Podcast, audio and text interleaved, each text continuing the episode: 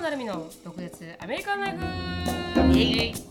この番組はアラサーの成美とアラフィフのしのぶがアメリカの生活を独舌に切っていく番組です。インスタグラムや YouTube でのコンテンツ配信あとは毒舌コミュニティと称したオンラインサロンでは非公開エピソードとかあと独占映像なんかも盛りだくさんです。ドクアメオンラインサロンはドクアメ .com インスタグラムはドクアメアンダースコアオフィシャル。そして YouTube はドクアメショートストーリーで探せますのでぜひチェックアウトしてみてください。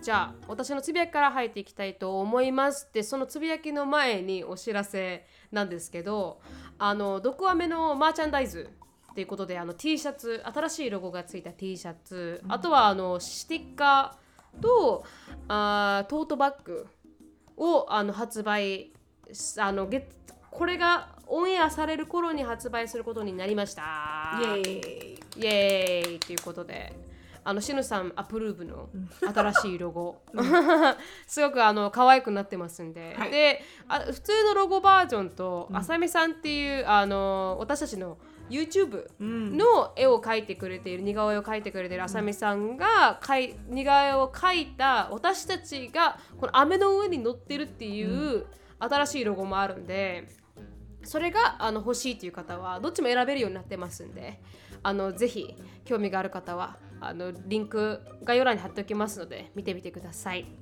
で次のお知らせなんですけど次はあのチケット販売が16日から始まります。で当選者の方には E メールが行くようになっております。16日から？はい月曜日からあごめんなさいごめんなさいそうでしたね今私はいカレンダーを見間違えまして申し訳ない16日からねはいはい、16日月曜日から始まります。で、あの当選された方には E メールが行くようになっておりますので、あの1週間だけしか購入できない期間があります。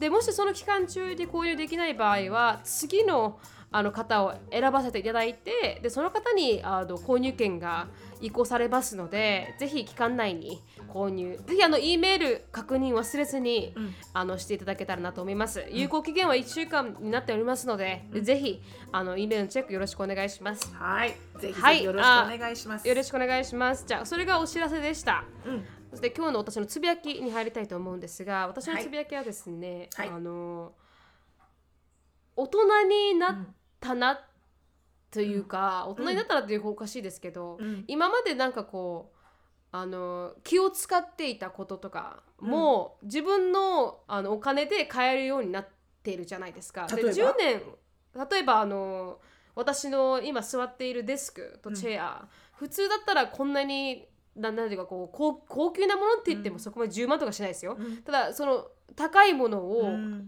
かったんですよね。で、うん。と特に私の場合10年ぐらいアメリカにいたので、うん。と転々としていたし、うん。なんかどっかになんかこう滞在するっていうこともなかったんで、うん。そうなってくると買ってもどうせ手放さないといけないとか、うん。だからすごい身軽だったんですよ10年間。うんうんでなんかこう自分のこうこだわるものもあまり買わないというかまあ、うん。さんのところにいた時は結構長かったんで滞在期間が、少しあの自分が好きなものを変えてましたけどでもそれ以外この家具とか。そうだね。家具とかじゃなかったよね。ちょっとい家具とい。靴を買うとかね。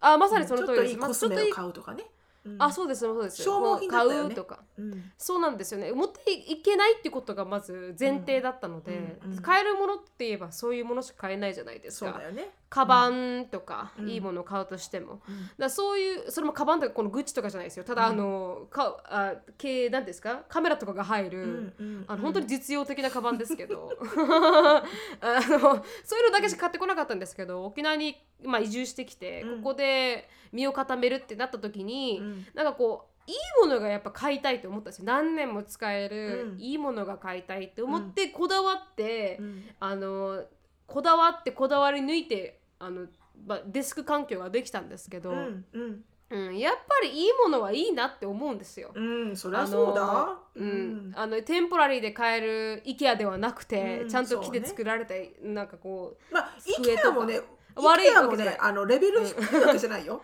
う レベル低いわけじゃない。でもトゥルーウッド買ってるとは違うけどね。あそうそうそう、チュルーウッドじゃないじゃないですか、うん。でチュルーウッドじゃないとハゲたりする時もあるんで、あのレイジーボーイと戦うために IKEA が出てきた時に、IKEA のコマーシャルが、それを何十年も持っていたい、IKEA においでよみたいな感じの CM だったんですよ 本当に本当にそれが最初の CM なんですよ。そうなんですよレイジーボーイっへてーとかそういうなんかこうんうわかります？アメリカうん。うん。アメリカって結構いいあのうん。カウチを何十年も持つみたいなうんうんなんかこのそこでおじさんがなんかこう壁と一緒に浸透していくみたいな、うんカウチと一緒に浸透していくみたいな人生でしたけど、IKEA がそれを覆したんですよ、うんその常識を、ん。だったらあの模様替えと一緒に変えちゃったらいいよみたいな。あそうそうそうそう。ファイファンファイファッションなものを、なんかこう定期的に変えるみたいなのが、まあ、IKEA の、あのあの営業スタイルというかマーケティングスタイルだったから、まあ、売れたんですけど、うん。まあそれでこのアメリカの常識を、はい、覆した IKEA なんですが、そんな感じで、うん。でもこの机とかを何年も使いたいなと思って、うんうん。いいものを買ったりとかライトとかちょっとこだわって少し高めだけど、今までの自分だったら買わないけど、うん。変えてるっていうこの、うん。あれに少しなんかああやっと身を固めたなーって思う、なんかちょっと感じるところ、うんだなと思って。うんうんでだけど最近あの靴つがこの椅子があるんですけど私、うんうん。椅子も結構高めのやつを買ったんですそうね。でも5万は超えないですこだわるって言ってたもんね。はい、こだわらないで、まあでも5万は超えないんで3万ぐらいのやつを少し買って、うんうんでこれで何年もつつ使おうって思ったんですけど、最近たまたまうん。あのー近くのうん。家具屋さんに行って結構うんハイエンドな家具屋さんなんですけど、うん。に行ってどんなものが売ってんのかなって見てたら10万の椅子があったんですよ。でそれがエゴヒューマンっていう日本の会社さんが使っ作ってるあのい椅子でうん。10万するんですよね。でうん。それで結構いろんな人が話してるんですよ。このエゴヒューマンの椅子はすごくいいと。うん。でもさすがに10万つく椅子だけに10万は出せないなと思ったんで、うん。私は選ばなかったんですけどでも、座れたから座ってみたんですよ。うん。うん。うんでも大して変わらないだろうとその3万も10万も。あの作られてるのはなんか大体メッシュ加工の似たような感じだったんで。うんうんで座ってみたんですよその10万の椅子に、うん。そしたらもう無重力。本当に無重力だったんですよ椅子に座ったら。へえだからもううん。座ってる感覚がしないんですよでも椅子に抱きしめられてるっていう空あの、マジで？わかる雰囲気。本当にそう思うじゃないですか、マジでって思うじゃないですか、うん。こうやってちょっと寝こ寝そべってみたんですよこう椅子にね、うん。あのそしたら背は高いの？この。いやあの頭までありますやっぱりちゃんと。うん頭まであって、うんあの体のにフィットするように、うん。あの腰の部分は少し突き出ててみたいな、うんで、あのまあ、いろんなカスタマイズができるんで、うん。腕の部分が上がったり下がってこの手を置くところが上がったり下がったり、うん。あここの部分ヘッドの部分が上がったり下がったりとか、うん。椅子自体座るこのクッションも前に行ったり後ろに行ったりできるんですよ。うん。だからかなりあのカスタマイズが効くんですけど、うん。もう座ったら本当にあこれは10万するわって思いました。だからなんかあのディミニッシングリターンっていう言葉をよくジェイコブが使うんですけど、ほう。投資するとある程度例えばあの5万のあの革ジャンを買ったとする。うん。で10万の革ジャンと5万の革ジャンってほぼあの質感的にはうん。大体同じになってくると。うん。でただ10万のやつはルイ・ヴィトンがついてたりとか、うん。プラタがついてたりとかもう本当に完全にブランディングうんでで5万のあの革ジャンは質がいいんですよ、うん。でもただブランディングがないっていうだけ、うん。そこまでルイ・ヴィトンのほどブランディングがないっていうだけのうん。違いってああるあるものとか多いと思うんですけど、椅子は10万だなと思いました。でもうん。3万と10万の違いはかなりありましたね、へえうん、じゃあ全然違次買う椅子は10万円ですねじゃあねもし投資するんだったら次は10万円の椅子を買ってみたいなと思いましたけどね、うんうんうんうん全然違いましたね10万の椅子は。そうなんだね。座ってみたいな。どんな椅子なんだろ本当もうあのもうびっくりしました。うそんな抱きしめられてるような感覚になるの？ていうかもう、うん、なんかなハンモックが少し弾力があるって感じで、ふってあのシュッて体にフィットするんですよ。それが私小さいから、あの大きい椅子を買っても意味がないと思ったんですよね、うんあの149センチしかないのに、うん。ほぼ椅子って結構身長高めの標準サイズに作られてるじゃないですか。そうかね。そうだね、うん、だからヘッドの部分って結構高かったりするんですよ私の頭にすると、うんうん。胴体が小さいから、うん。だけどうん関係ない。うんもうほ本当に抱きしめられ椅子に抱きしめられてるようなうんうん。あの日だまりの中にいるような椅子でした。すごいなあすごいな。あ、うん。そこにあれだねイケメンの顔作ったらもう完璧に妄想できるよそこにね。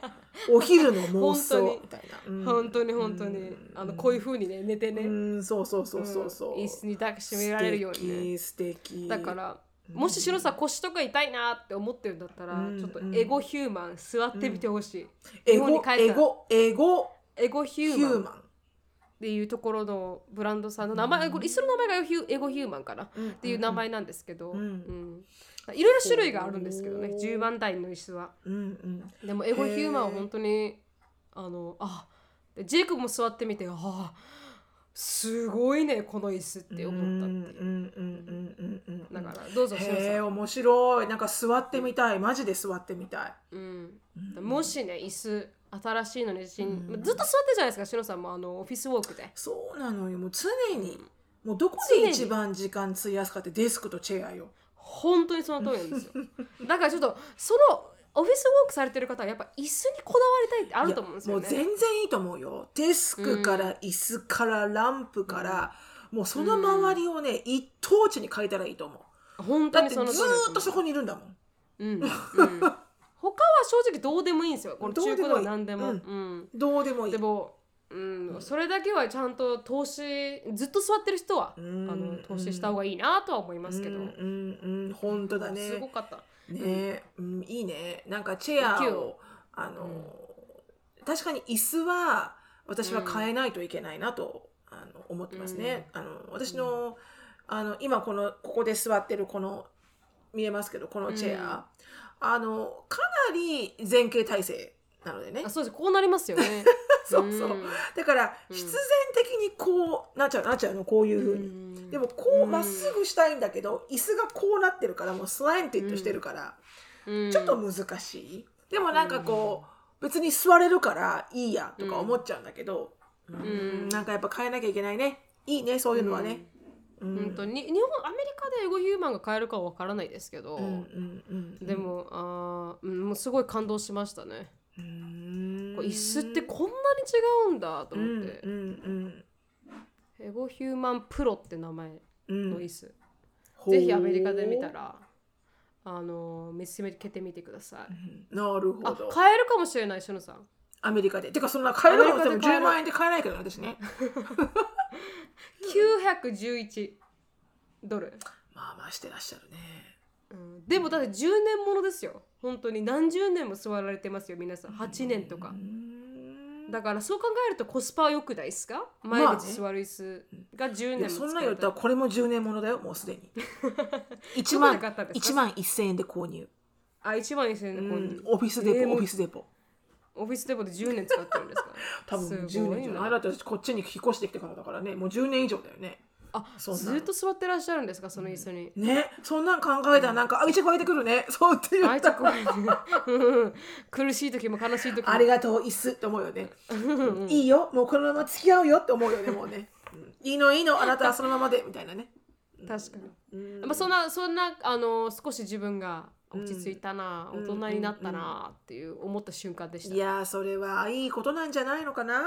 そそうういうふうに感じれたその時をこうなんかあほーってこうじっくりさこうほそうなんですよーってなんか思いたいよね、自分のこのなんて言うんだろうこのアカンプリシメントっていうの？あー。うん。あーここまで来たかなるみもみたいなさそうなんですよね,、ね。自分三第三者の目線から見て、うん。ああ、いい机を変えるまで安それはね定したかって、すごくね大事な経験とか、そういう時に必ずこう自分をこうレコグナイズしてこうアクノレッジして、うんもう何様私だよね。レコグナイズして アクノレッジしてねもうフレーズしてねもうね、うん。あの褒めてあげるのって結構重要なんじゃないかなと思うけどね、うん。だってすごいさあの自分に対してすごいフィールグッドするじゃんそうですね確かに、そういうのってさ、うん。あんまりさそんなデイリーに起きることじゃないじゃん。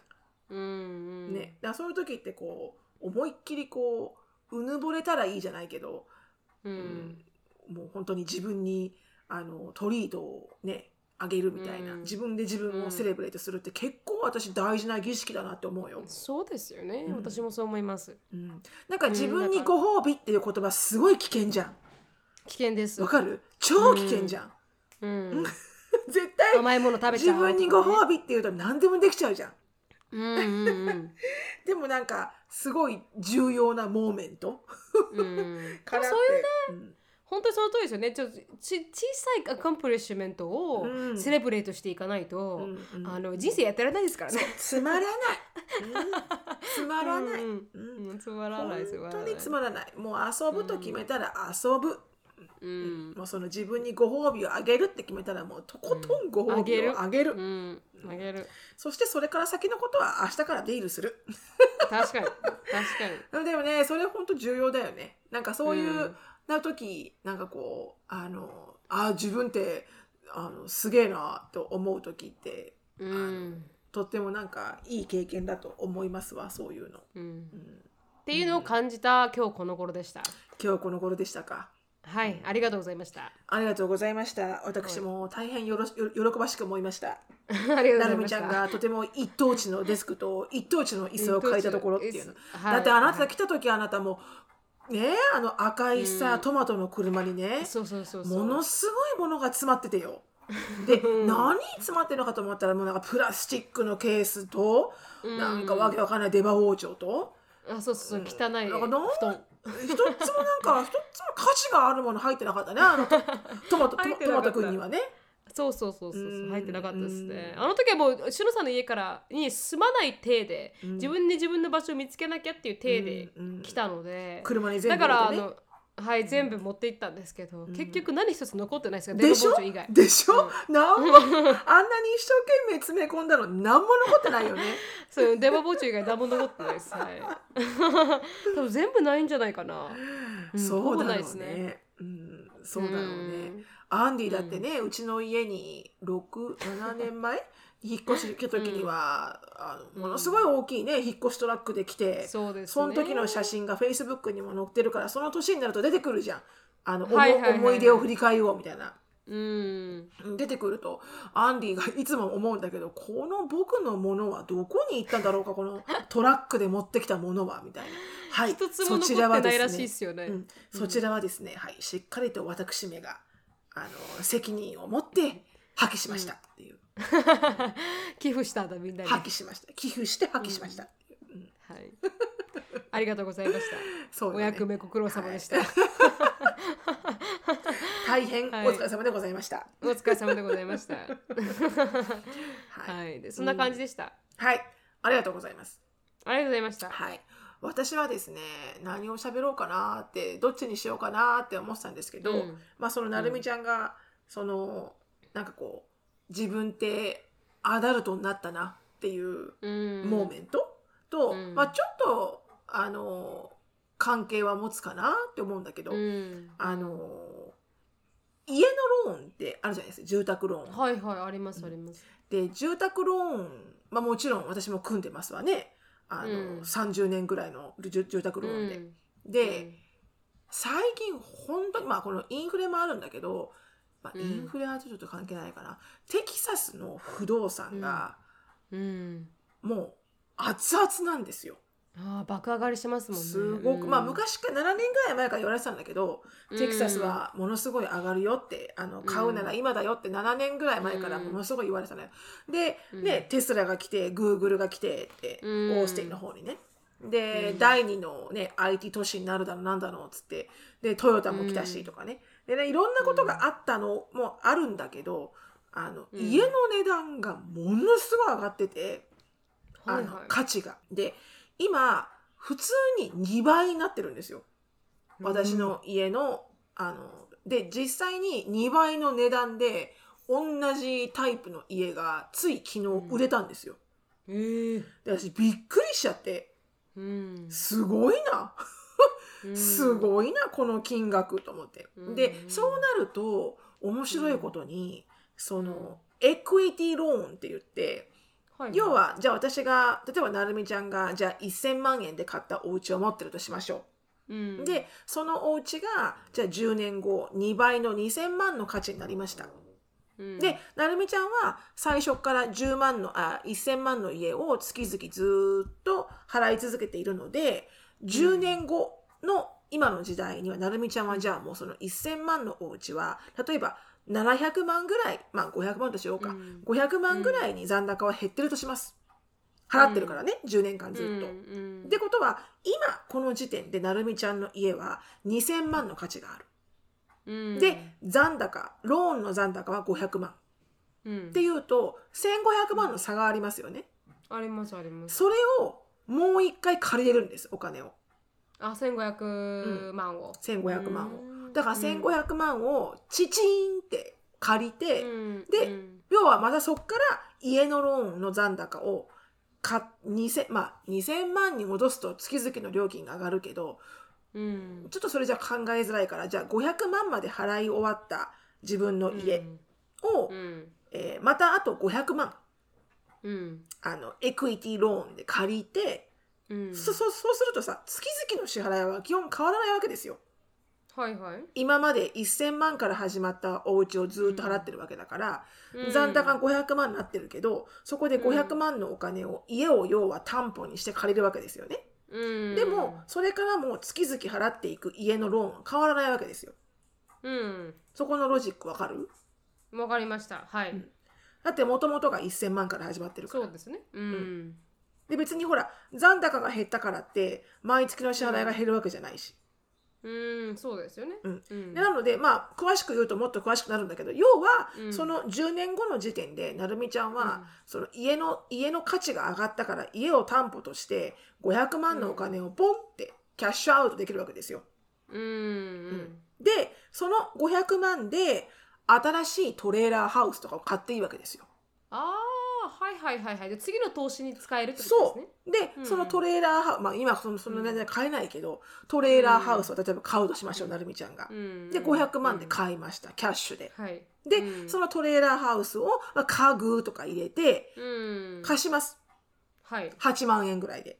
うん、800ドルぐらいで月々、うん。うん。そうするとその時点からなるみちゃんは不労収入が生まれますよねはい生まれます。500万で買ったトレーラーハウスからうん。毎月毎月8万円の収入がある、生まれでます。はい。もっと言うとその家を賄っているまあ大家さんっていうふうになるので、いろんな経費計上ができるようになるんですよね、確かに確かに、そうすると500万をキャッシュ、うん。要は家を価値が上がっていく家を10年間持っただけでうん、できることのすごさあーうん。が面白いって思って。うん、だから私今真剣に考えてて、うんもう一個ちっちゃゃい家買おうかなとか、ううん。ん。あの、あその分をね、うんその分をローンアウトして、うん。でお金をアウトしてうん。あのそのそのお金でもう一個あの、うん。土地なり不動産なりを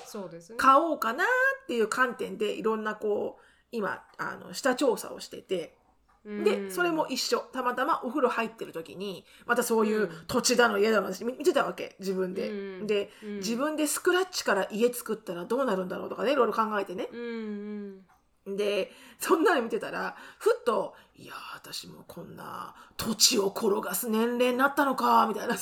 はいはいはい篠さんが思ったわけですね、まうん。あのまあ40代だからね。そんなたくさんいるよ。でも私の中では、はいはい。いやいや振り返ってごらんあの若干18年ぐらい前みたいな。うんたかが18年ぐらい前だよね私コーラ買って。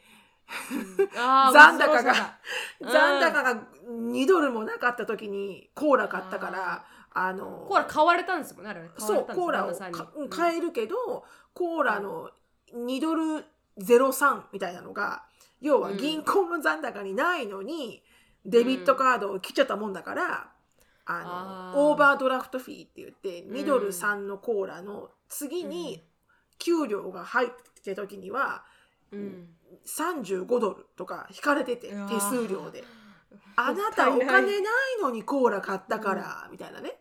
うん。でこのコーラはあのってことはこのコーラ1本3,000円したんだって思って自分にこうん。う打ちひしがれた時代を思い出し思い出したらね土はい。地を転がすようになったかとか思ったら もうびっくりしちゃって自分に。まだ決めてないようん。どうするかは。でもなんかそういうレベルの、レベル感での考えをできるようになった、それはまあね十何年前に家を買ってたから。うん。だからこの、うんいろんなことがその時その時の決断によってこうどんなにこのその後のね人生がうん。こう変わってくるんだろうとかさ、うん。まあ私はその時にこの家を転がして土地を転がしてやろうと思って家買ったわけじゃないからね、普通にただどうせアパートに払うんだったら家買った方がいいわと思っただけだから、トでもやっぱお友達の中では家に住んだけどあまりにも家のメンテナンスとかがもうできなくて、あのうん。家を辞めてアパートに戻ったお友達なんかもいて、うん。うん。だからなんかそんなんでいろんなことあったけどでもなんかこう、うん。面白いなって思ってね家をただ買っただけで家の価値が上がるってことに対してのまうん。あその家を担保にしてお金を借りてお金を借りるってなんか嫌なイメージあるけどでも、うん。自分のお金を自分に対して借りるみたいなイメージでで要はそれを、要は2倍3倍にできるっていうプランさえあればうん。賢いのよ、うん。とっても、うん。うん。でもやっぱさどっか頭に住宅ローンは絶対に払い切らなきゃいけない。もうこんなまたね500万とか担保にして借りて増やしたら意味がないとかって思う自分も今までいたけど、うん。でもやっぱりいろいろリテラシー上げていくと、うん。いやいやいやいや回せばいいんじゃんってこんなにもうすごいレベルで上がってきてるわけだから,、うん。だからこれから必ずこれを、えー1.5倍2倍にできるっていうものがあるんだったら、今からやればいいし、もし何もできなくなったら売っちゃえばいいしその家をまた、うん。そうですね、うん。特にあのアメリカの不動産で上がるだけじゃないですか。下がることはほんとほぼない。ない。デトロイトぐらいですよね、破産した。だからそこ本当にそれ以外だったらずっと上がるしそうね本当にテキ不サスってうん。うん、住んでる人多いっすよね。住み、今ね LA から、うんそうなの移ってきて今ねる人カリフォルニアから移ってきてる人がすっごい多いの、うん。うんだから大きい家が欲しい大きい庭が欲しいって言ってる人すごい量でほらリモートワークもね始まったからね。もうほとんどの会社がリモートワークが普通のあのニューノーマルにになるともうじゃあねこんなところに住んでなくてもいいわなるじゃん、うん。プールがあってねこんなに大きい家でこんだけ tax 低いなら、うんでテキサスは state tax がないから収入に対して。ねだから、あの United States だけに収入あの所得税は払えばうんいいんですよ、あのテキサス州には払わないから、だからその分お給料の天引きも少ないし、うん。うん、でそれが若干今さ問題になってんだよね。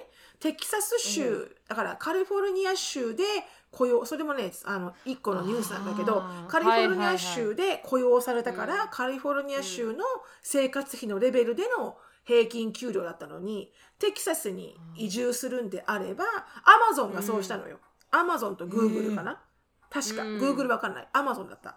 は、うん。それで、えー州をあの移住するんだったら例えばカリフォルニアからテキサスに引っ越したら、はいじゃあ、はいうん。テキサスの生活費のレベルに合わせた給料に落としますっていうふうになったの。ええそれってみんなブーイングじゃないですか？あのねブーイングなのはではない。引っ越してくる人だよね。そうですよね、うん。でも私それは正しいと思う。じゃないと全般的に経済おかしくなると思ああそうか。う。うん。うん。で偏りが出ちゃうしすごく。確かに確かに、だったらカカリフォルニアで雇用されてから速攻戻ればいいじゃん確こっちに。確かに確かに、うん。だからそれは私は正しいなと思ったけどね。うん、うん。確かにカリフォルニアの方があの高いですからねいろんな意味で。物価も高いですし土地も高い全然初初任給も違うしね大学生の、うん、だからそね。それがだってカリフォルニア6号だから初任給。ああそうかで六テキサスは4五か40 40から3 45ぐらいだけど40からね。そうですね。でも、ん。もう200万の差があるわけじゃんそこに。はいはいはいはい。だからそれはなんか私は、ああメイクセンスするなと思ったけど、まあでも、うん。あの本当にカリフォルニアからテキサスに引っ越してくる人すごく今多くて。うん、まあね、うん。だからそういうこうやっぱりこう面白いなと思ってね。どんどんやっぱりこう、うん。ふうん。やっぱアンテナをめ、ね、巡らせてやっぱ、ね。ずっと同じことしてれば同じ結果しかね、うん。生まれないけど、ね、うん。いろんな情報を聞いていろんな人から話を聞いて、ああこんなこともできるんですね、あんなこともできるんですねなんつって本当に実際に自分でやってみたりなんかしてそしたらなんかこう、面白いな っていうね。うん。でも選択肢が増えてるんですもんね昔よりも、うん、増えてるうねん。それってすごいあの、うん。自分がここまで来たんだなって思う一つのなんかこううん。マイルストーンというか、そうね。うん、うん。まだまだこいのお金のこの義務、まあ子供たちがまだちっちゃいからね、エリカだってまだ大学出てないし、だから子供3人の大学を出せ出し切るまでは多分ものすごい割合が子供にお金かかるから、まだ自分にはね、あのガツガツ贅沢できるようなお金はないけど、うん。まあでもこうとはいえどもだったらこういうふううん。に家とかを使って、今、うん。はいそうですかって贅沢できる金はないけどじゃあ今うん。この家に価値があるならその担保で出して運用してっていうのはスマートだし、うん。でね、あのお友達のあきこさんも旦那さんがそれであのお金を cash out して、うん、あの RB を買ったんですよ。あの RB ってキャンピングカーか。ね。うん、キャンピングカーを買って。っていうのもパンデミックでみんなほら、うん。飛行機乗れない road trip only になった時に、うん。キャンピングカーのレンタルがくっそ流行ったんですよ。確かに。うん。ものすごい勢いでキャンピングカーのレンタルが流行って。でその時に買って、で、うん。自分でこういう Airbnb みたいにこう、うん。乗っけれるんですよ。こうレンタルできますよみたいな。うん。でそれであのほほんとものすごいレあの予約数が入ってましたよね。へえすごい、あきこさんのところ。賢いですねそうそう。だからそういうふうにやっぱりやっていいけば、うん。あのなんだろう、うん、なんかねこう行動する力ってあと決断する力。うん。でなかなか難しいじゃない？やっぱ怖いとか思っちゃうし、失敗したらとか思っちゃうし、うん。でもやっぱりこうだったらもう情報をどこまでも取って。確かに、うん。でその上で決断をする。だから、うん。情報を取らないまんまどうしようかなどうしようかなってやってるのが一番時間の無駄だなって思ったね、確かに、うんその通りです、うん面白いですよ、そういうのは、うん。ね。うん、ん。面白いです、はい。ぜひ今後何か発展がありましたら。そうですね。はい、はい。このじゃあえあの家を担保にして私はこれを買いましたっていうお話をいつか、はいお願いしはい。ます、あのするって決めたらね。まだ今まだ今情報収集段階なので、あそうですね、はい。うん何か新しい進展があったら、そうですね。アップデートお願いします。はい。もちろんでござはいいます。あありがとうございました。はい。では、次のコーナーですね。はい。はい。次は、えーえーと、毒舌ミニチュア英会話レッスン。Let's speak English with attitude. はいで、今日はですね、私がたまたま今日ラジオを聞いていて、うん朝、通勤時に。で、うんそこでラジオのパーソナリティの人が話した単語うんなんだけど、あの、あのね、この、前にも言ったかもしれないけど、うん毎週木曜日はチーターをあのゲットはいする、わかります、あのうん。プログラムが流れるんですよ、うん。毎週のうん。木曜日の朝は、うん。要は私の旦那は浮気してるのかもしれない。みたいなそのラジオに電話してきて、うん。でラジオのパーソナリティがこう誰かにこうなの誰かの何？見繕ってじゃなくて誰かになりすまして、うん。あの要はお花のフラワーのお花のビジネスをプロモートしているんですけれども、みたいな。うん。で、うん。あのワンダースの赤いバラをねあの、無料であげますと。その代わり、うん。あのこのサービスのあの、うん。評判とあこのサービスに関する情報をこう、はいはいはい。SNS とかで上げてくれませんか？でもその代わり、あの花束を無料で、うん。どこにでも、うん。ああの送ってあげますよみたいなことを言うわけ、うん。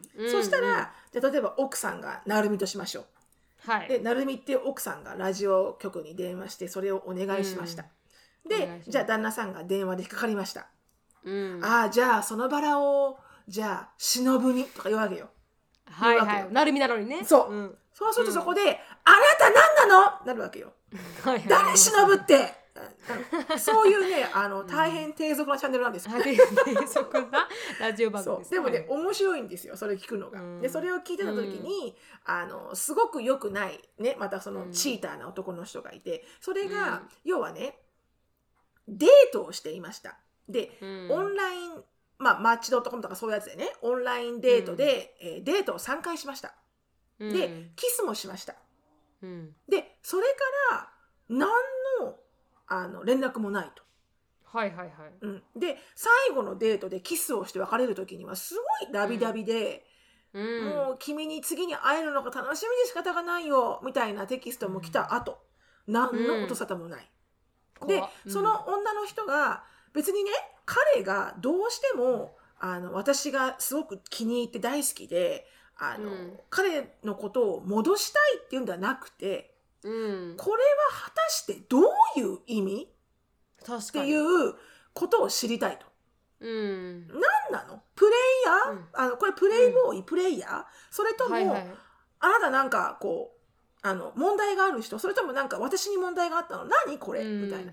で、うん。あまりにもそういうことがデーティングシーンでありすぎて、はいでこのはいコールしてきた彼女はもう結構ちょっとパラノイしてるわけよ。はいはいもう人って何？男性って何？人間関係って何？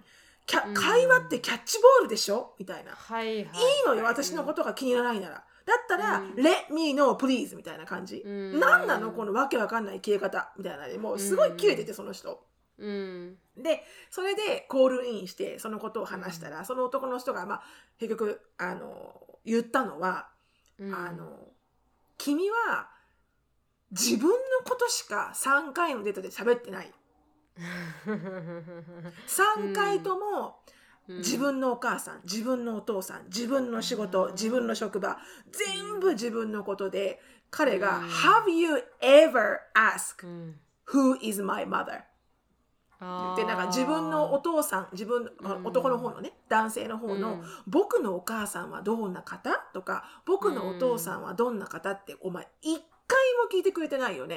って言って確かに。でうん。すごく綺麗だし、うん。あのなんつうの？ルックスとかその容姿で言うと100%だと、もう僕の望む以上だとあなたは、うん。こんな綺麗な人にデートしたことはないと僕は、はいでキスができた僕は嬉しいと。うん。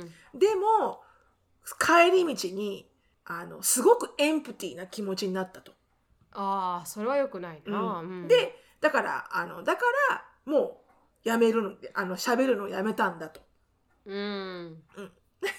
そしたら、うん。あのそのなんだっけねそのラジオパーソナリティの人が、うん。あのなんだっけね「Oh my god eyeball」って言ったのね。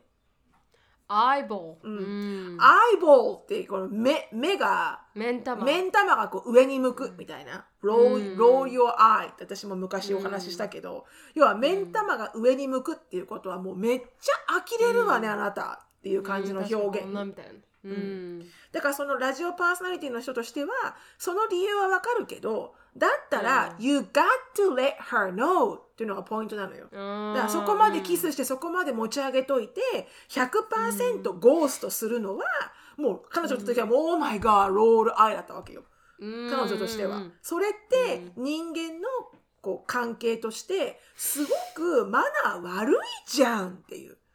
うん。まあわかるよ。あなたはそういうふうにしたんだろうねきっと昔。私マジでそのあの男性。そう。マジ人間としてどうなんて言われてももうあの自分のことを言われてるみたいで。でもさなるみちゃんそんな胸が3痛いわ。回も4回もデートして自分からラビダビにしたことないでしょ？一回一回しかないですねでしょ？確かに。そう、うん。だからそれがそういうデートのやり方があまりにも多いっていう、まあ確かに。ね、兆3回は候があったとしたら結局そのラジオパーソナリティの人はそうだとしても、だったら、I'm sorry it's not working out とか、ああ確かに。うん、あの Thank you for ね dating three times だけどあの、ちょっともういいかなとか何でもいいんだけど、うん。そこまで盛り上げたらうん。なんかするのがなんかこう人間のマナーじゃないみたいなので「Oh my god うん。roll eye」って言ったのね。なので、はいはい。そのロロールアイってそういうふうにいつから使われたんだろうっていう。うん。なんか動詞のように。はいはいはいもう呆れるわみたいな、ううん。ん呆れるわーって言わないで、うん。ロールアイっていう言い方が、うん。まあその人だけなのかもしれないけど使ってるのが、うんでもちょっとあら、でも意味は伝わりますよね。うん。うん。いつからこれ動詞の表現になったのかなってね。確かにちょっとね面白かったんです。うん。へーはい。確かに3回もデートしたら次が合うと思っちゃいますもんね。じゃあ1回目とかでもうすでにうん。うまくいってないって思った。3回ってやっぱ3回デートした後付き合うものだってちょっとなんかちょっとした暗黙の了解みたいなのあるじゃないですか、うんうんうんうん。だからそれをじゃあうん2回ぐらいで止めてくれよとは思いますよね1回か2回で、うん。3回なんでしたんだよっては思いますけど本当にね本当にね、うん。うん。だったらなんかその彼女がね、うん。最後にそんなね、私のことばっかり喋ったって言うんだったらうん。あなたも喋ればいいじゃない。っていうの。ポイントが違う。この人何人何はアメリカ人の。何人かは分かんない。あわかんないんだ、でも口調から口調から聞く口調から想像する人種は多分白人。ああうん。Well, I mean, if you wanna talk, just talk. go ahead talk! な感じ？うん確かに。だ確かに そ それはさだからさキャッチボールだっつってんだよみたいなさ、確かに確かに。うわー。でもねでもね多いんじゃないかなって。私も知り合いがあのすあの、まあ、そういうまあデーティングでね、うん。白人女性と付き合った方いらっしゃったんですけど、うん。なんかあのすごいリザーブな方なんですよ、うん。あの男性はね。でで女性がこう結構、まあ、白人の女性ティピカルな白人の女性で、なんかあのなんでもっと感情をあらわにしないの？みたいな。おかしいじゃない。モーションみたいな。ちょっと come and show me ね。show そうそう me your motion みたいな感じね。そうそうそうそうそう。なんかこう喧嘩もしたいの私はみたいな。だってヒューマンでしょ？みたいなね。そうそうそうそうそう。感情ないの ?Where's your emotion? みたいな感じだったから、なんか、なんか、ちょっと、確かにじこの文化が違うと、やっぱ日本人とかアジア系ってあんまりこう、うん感情そうねをあらわにするのが正しいことではないという教育を受けてるから、確かに確かに。あんまりそ顔をうしない。作れそうそうそうそう。だからそれに対して理解全然できない。でもアメリカ人女性白人はこう怒るのも感情をあらわにしてわーってなるのも愛情表現の一つだって考人える間だから、うん。人間だから、でもそれが日本あの、まあ、日本人だったりとかそういうアジア系はあまり美しいものではないって思うこのぶつかり合いなんですけど、うん。うん。でも確かにこう言いそう、うん。Just talk みたいな。そう、うん、Well, if you wanna talk, just talk、just talk っていうのは確かに、うん、そう、なんで私はだから彼女の中で私一生懸命話して盛り上げたじゃないっていう感じなわけ、うんうん How dare you think of me like that? みたいな。うん。わかる？常に上から目線。常に上から。そうですねあごめんね、そういえば私聞いてなかったよね。じゃなくて確かに私確かに。あんな話盛り上げて？みたいな、ん。だったら喋ってこいよじじい。みたいな、うん。そういう感じ？うんある意味立派、うん。いいある意味立派、はい。うん。それぐらい強くないといけないですね。はい、アメリカではそれが正しいですから。たあのはい。楽しかった。た。うん。ごめんねはい長くなっちゃった。もう42いや分全然大丈夫です。あの楽しかったんで。はい、まあ英語今の会話かけるとは分かりませんけれどもまあうん。それで一つアイボールを。リアクション？はいうんリアクションとしてアティチュードがあるリアクションではいすね。「Oh my god アイボール」って言ってください皆さんはいはいお願いします。このコーナーはケンブリースポンサーです。ケンブリーはオンライン英会話のパイオニアで、いつでもどこでもネイティブの方とお話しできるウェブサイトになっています。プロモーションコードの毒舌 DOKUZETSU 入れていただくと初回15分無料になりますので、ぜひ試してみてください。はい、じゃあ次あ、今日のトピックに行きたいと思います。はいあのこの英語からはかなり一変してしまって、大変申し訳ないんですけど、本当ですね、うん。気持ちを入れ替えて、切り替えて。入れ替えて、はい。あの日本で、まあ、篠さんに私が2日前ぐらいかなうん。あの上島竜兵さんが亡くなりましたということを伝えてうんすごく篠さんショックを受けてらっしそゃっうて、う。ん。まさか。まさまさかか61歳っていう若さでっていうので、まあこのサンスポっていう人が、ところが書いてある記事によると、うん。まあ、聞いてないよとかクルリンパなどのギャグで人気を博したお笑いトリオ、うん。ダチョウ倶楽部の上島竜兵さんはい。が休止したことが11日に分かったと、うん。61歳だった。うん。同日未明自宅で意識のない状態で見つかり病院で死亡が確認された、うん。警察庁は自殺と見ていると、で身体を張ったリアクション芸で約35年間一線で活躍、最近は個性派俳優として新境地を開き順調そのものだった。タレントビートたけし75歳は公式サイトで異例の追悼メールを発表したということで、75歳なの？たけしさん。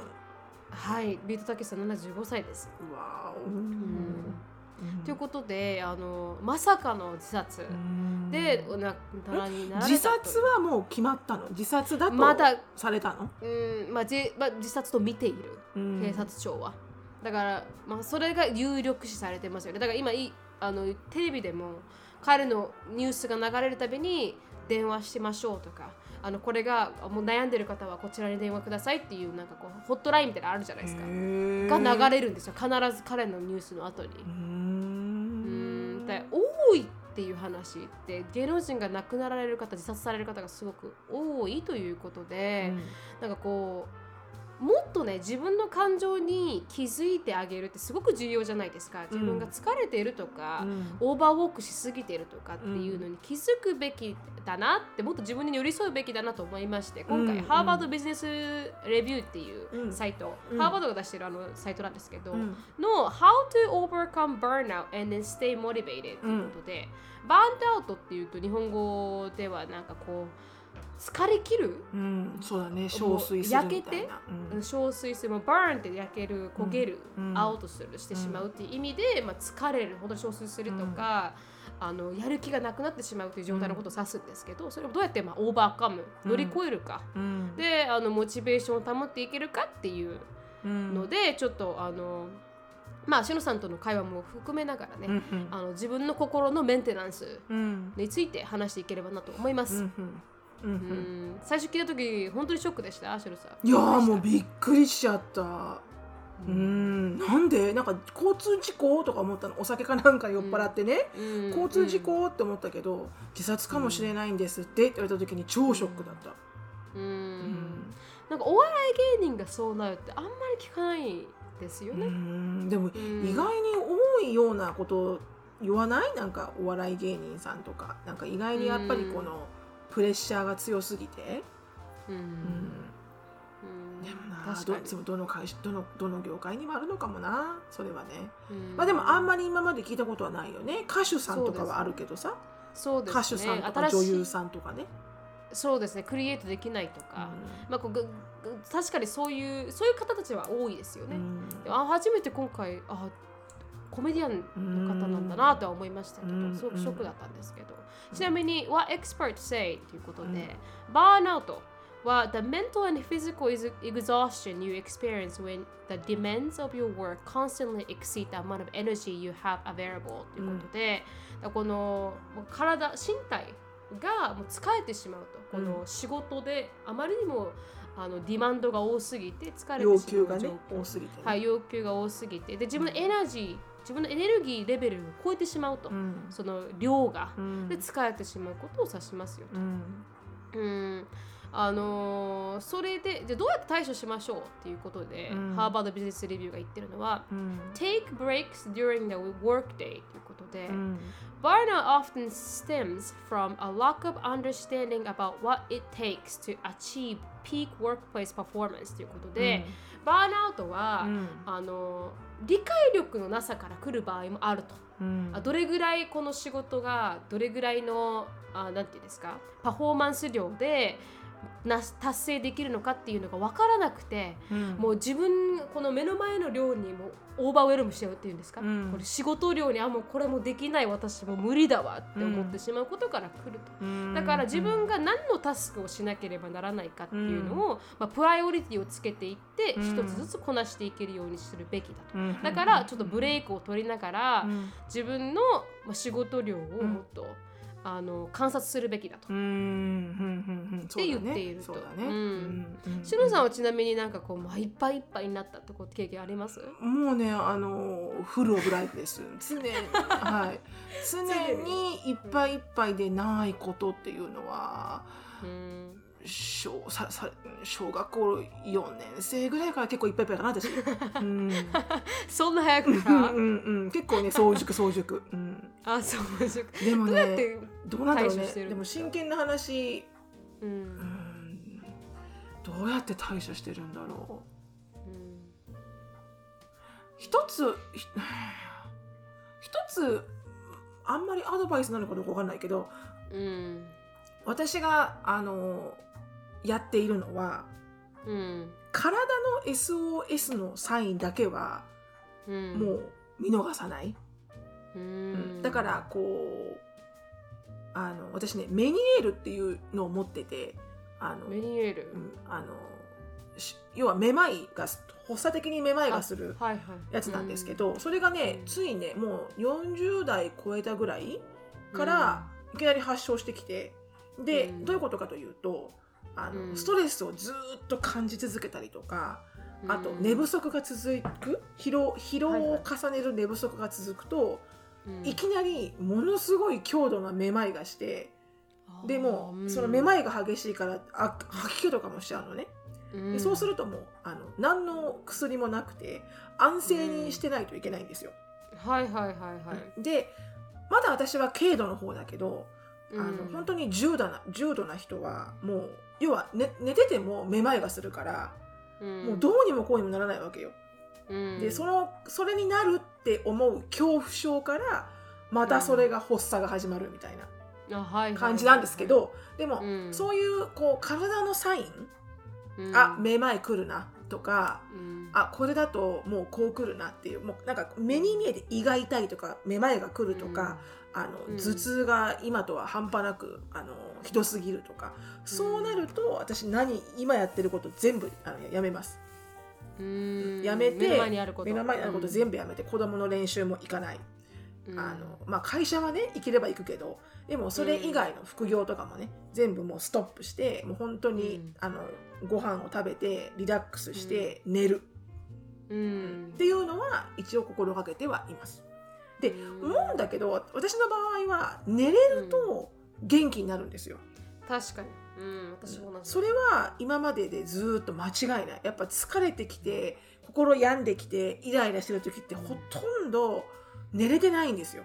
うんで、なんで寝れてないかというと自分で睡眠時間を短くしてるんですよね。やらなきゃいけないことが多すぎるとか、ううんんだからもう本当にやっぱ睡眠ってうん、寝ることで全部のさ臓器とかが休めるわけじゃん。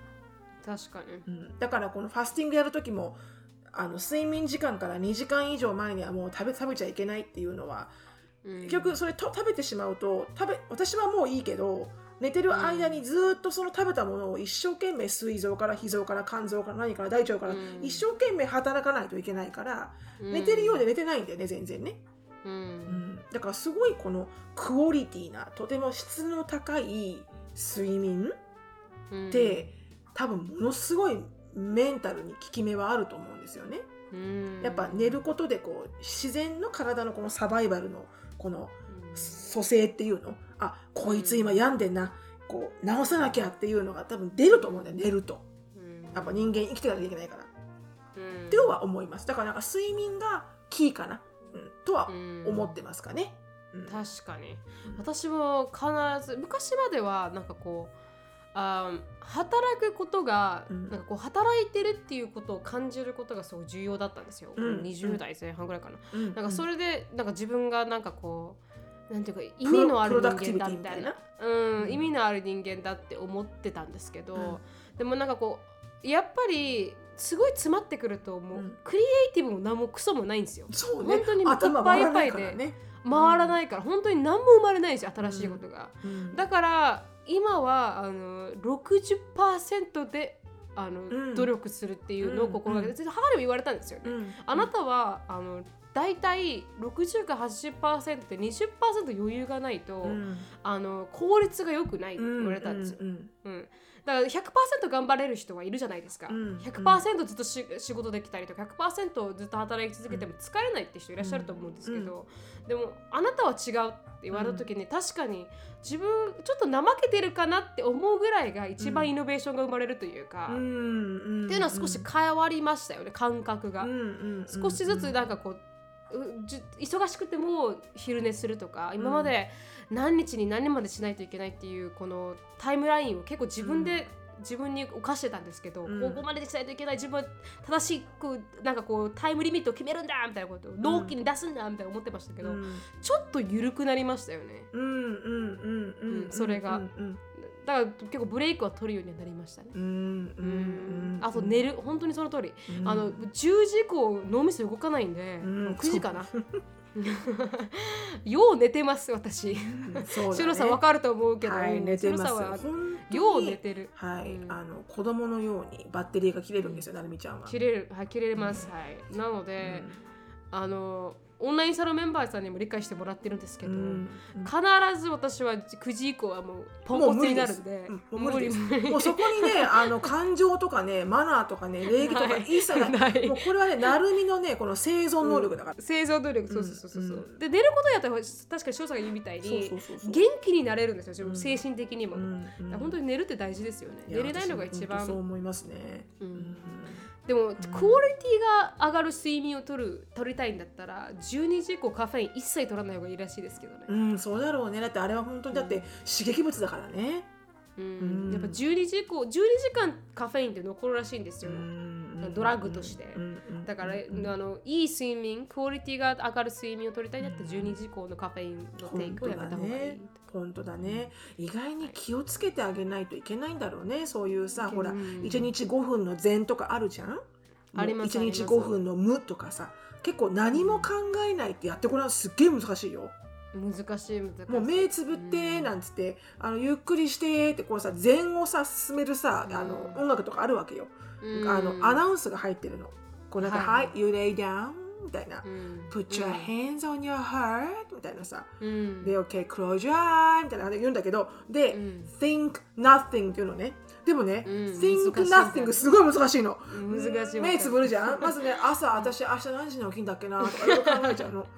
で、その何も考えないってことができない人は、うん。呼吸の音をコピーするんだって。吐いて、吸って、吐いてってやってると、何も考えないから、こ呼吸以外は。うんって言うといいよと。かでもそれも結構さトレーニングしないとできないわけよ、できないですよね、でもそれをすることが一番脳みそにはいいらしいのね。やっぱ脳みそにブレーキを与えるみたいな。うん。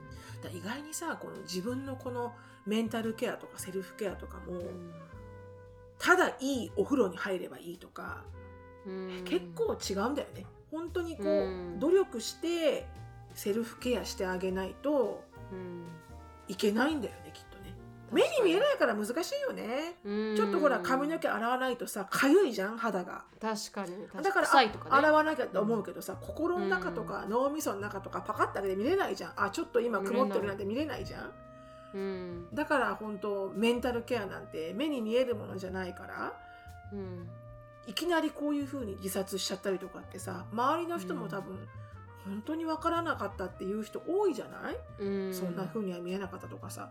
だから本当にそうなんだろうな。いつかこうプチってどっかになんか消えちゃったら消えるんだろうなとかさ、うん。人間壊れるみたいなさ。うん。あると思うよ。あると思う。ありますね。でちなみに次の対処方法うん。は、Put away your digital devices ということで。いやーもうデトックスね。デトックス、はい、Before the BlackBerry era BlackBerry ってあのち、こう画面がちっちゃくて下に文ね、字、スマホの原型版みたいな。あ原型みたいな。ガラケーみたいな感じですよね、うん。あ Leaving your work at the office was the default、ということで、まあ、それが、あの仕事は仕事場でやるものだって感じだったんだけれども、あのリモートウォークインターネットができてしまってからは家に持ち帰らないといけなくなってしまっていると。うん。だからいつ止まっていいかわからない、うんっていうそうだね。うん、あの時代になってしまっているからこそあのもうスマートフォンはブランケットの下とかあの引き出しに入れて、あのパソコンも入れて put away your phone してあの whatever it is it can wait until tomorrow って書いてあるのでいや、ほんとよ。はい、何でもねとも。明日明日まで待てるとそだからこそ置いておくというのは重要なことなのではないかとその通りでございます。はい。で次、do something interesting ということで、うん。instead of concentrating on limiting or avoiding work in your off hours フレッドマンさんがレコメンドするのは do something that you look forward to ということで、何かこう自分が楽しみだなと思うことをやりましょう。と、それがテニスでもジェの場合はゲーミングでも、何でも自分が楽しみだなって思うことを、あのやるとただ何もしないっていうよりは気持ち的にリラックスできるっていう。シロさんちなみに楽しいことを最近何してますか？えー、なんだろう、楽しいこと？そうだか楽しみだなと思うようなアクティビティ？ああまあ日々毎日のベースではやっぱないけれども忙しいから、うん。でも子供の試合を見るのはすごい好きですね。うーん。うん。すごく。あそれが一番楽しみなのとあとはとにもかくにもうん。週末は必ず一回外食でくっそ食べたい美味しいものを食べる、ああ楽しみです。うん、楽しみ。うん。超楽しみ。どこ食べに行こうとか、ああ確かに確かに、うん。そういうちっちゃいゴールみたいなちっちゃい楽しみがあるといいですもんね、私も、あうんうんうんうん。アニメ見始めた時に、うん。あすげえ重要だなと思ったんですよ。何も考えない時楽しみだ間った、うん。今ねアタックオンタイタンが全然ないの。ないですよね。パート3まだ待ってる状態ですもんね。すごい寂しいの今、わかりますわかります、うん。今何が面白いかなかあのリスト作ってあげときますわ。楽しいもの、うんよろしくお願いします、はい。であのでそれで今あれ漫画を読んでるんですけど、うんめっちゃリラックスされますね、そうだろうね、うん。いい感じにさこうね気持ちいい、うん。その10万円の椅子に座って、10万円にしてはない。私の3万円。まあ、10万円としとこう。10万円としとこう。はい。うん。椅子に座って、椅子に座ってね。うん。足でも上げてね机の上にね、うん。だから私は、いいね。はい朝あ夜は7時からベッドの上にいます。いいねいいじゃない？いいじゃない？っていう感じです。で、次は、まあ、take long weekend。少し長めのウィークエンドを取りましょう。あとは focus on meaning ということで、あ何自分は何のためにやっているのかをまず考えましょうと。うん。うん。だ focusing on why the work matters to you ということで、うん。なんでこの仕事は私にとって重要なのかというのを考えて、うん。そこにフォーカスを置きましょうということで。うんうんはい。それすると少しずつですねう。んうんっていう感じでした。それがバーンアウトをアボイドする方法になります。うんうんあのハーバードビジネスレビューによると。いやー本当ですうね。んだ本当にこう深呼吸だね。うん深呼吸してうんあのー一日に一回ぐらいはこう自分のセルフケアをうんルーティーンとして入れてあげたらいいよね。たたとえ忙しいねあの仕事に忙しいお父さんでも、うん。ね、子育てに忙しいお母さんでも、うん。ね、お勉強に忙しい受験生でも、うん。やっぱこうどっかちょっとこう自分をいたわってあげるうん。時間を作るようにしたらいいのかもしれないね。確かに。そうするとね、ちょっと小さいことから習慣化すると、自分の心の変化にも気づきやすいですからね。うんうんでも本当にメンタルヘルスは、ね、アメリカでもものすごい常にニュースで話題にされているのでね、うん。メンタルヘルスメンタルヘルスっていうふうに。うん。うんあ特に日本はまだそこの分野が弱いというかなんかメンタルヘルスについてちゃんと考えてなんかこうセラピーに行くとか結構日本まだ少ないじゃないですかうんそうだねそういうのももう少し広がっていくといいですよね。うん本当ですね。うんうんということでこれで終わりたいと思います。すいませんあのちょっと長くなりましたねつぶやきが。あのはいすいません。今週はあつのあれがぶやきも長かったし英語も長かったし長かったから。まさかの英語のコーナーが長かったから。長長かった長かった。でもいいんです。それで、あの質問はまた来週になりたい、したいと思います。はい、はいあの質問感想等求めておりますので、なるみしきあと gmail.com なるみしきあと gmail.com によろしくお願いします。Hi, Warimas. Thank you so much for listening. I hope you are having a wonderful day. Please follow us on the podcast, but we will see y'all in our next podcast. Bye. Bye bye.